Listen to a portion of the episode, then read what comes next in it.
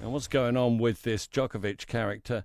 Um, his participation in the Australian Open hangs in the balance. He's in quarantine in a hotel. His mum says it's uh, like a prisoner he's being treated. Well, sweetheart he is. Uh, after being hit with a deportation order, Djokovic had thought he'd be able to play under a medical exemption, but the uh, Australian Prime Minister, Scott Morrison, has made it clear he sees things very differently and we don't have that clip. Let's go to Peter Fitzsimons, who is a sports writer, who's with us this morning. Good day, Peter. Good morning. Quite a storm there over all this. Oh, what a what a what a what a what an extraordinary episode. I mean, it's this has been going for months, and there was a brilliant piece written about it in the Sydney Morning Herald yesterday. As a matter of fact, I wrote it, and my theme was that you know there is uh, the the main culprit in the piece is is Djokovic himself. I mean, how hard is it? Just get a damn vax, mate.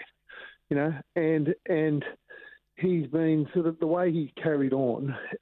Both both the federal government and the state government have more or less been saying for months, look, if you haven't got a vax, you, you can't come. And then Djokovic on Tuesday night suddenly announces on Instagram, "I've got the medical exemption, I'm fine." And he sort of it was sort of almost triumphal that he was coming, and Australia pretty much rose as one and said, This is outrageous, particularly in Victoria. I think in the entire world, there's no no place that's done more lockdown time than them. They've had, they've lost a lot of people. Um, you know, they've really done it tough. And then to see this guy waltz in, they rose as one, and then it became very political. So yeah. Scott Morrison, our Prime Minister, on Wednesday had said this is a matter for the state government, and then this bushfire of outrage came, and then Thursday, Morrison was more or less, Mr. Morrison was more or less claiming credit for having stopped him.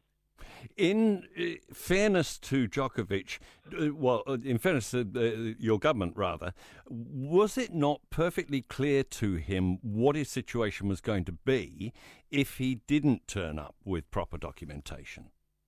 No, I, it was not made. I don't think it was made clear to him. I say the main culprit in the piece is Djokovic, but also the federal government, which is responsible for visas. You know, there were all kinds of conditions that were put put down. He, one way or another, the federal government issued him a visa. I mean, there's just no way around that. The feds are saying, you know, this is all Victoria's fault for the whole stuff up. It is embarrassing. You know, what was needed was one month ago to say, hear this and hear this well. If you are not double vaxxed and you are fit and strong, then you you can't come. Uh, then you you must be vaxxed or you can't come.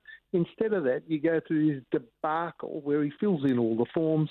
You know, is told yes, you, you've been given a medical exemption, and the reasons. He, the first thing was, you know, I, I want a medical exemption, and when Australia was on fire with outrage, you go, hang on, hang on, hang on. You know, medical exemptions may be for people with, I gather, things like diabetes, lungs, whatever, like medical exemptions. People who can't have a jab, yeah. That's right. Well, this guy's the fittest fittest athlete on the planet, one of.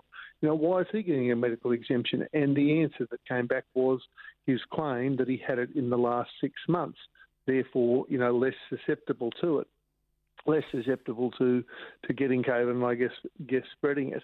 But it just didn't wash. And so with with Djokovic, you know, he's the primary culprit for me, but also the, the, the, the, government, which, you know, should have nipped this in the bud and made it absolutely clear months ago. Well, just there's no way around this. You can't have it. And then you go, well, how did he get the medical exemption?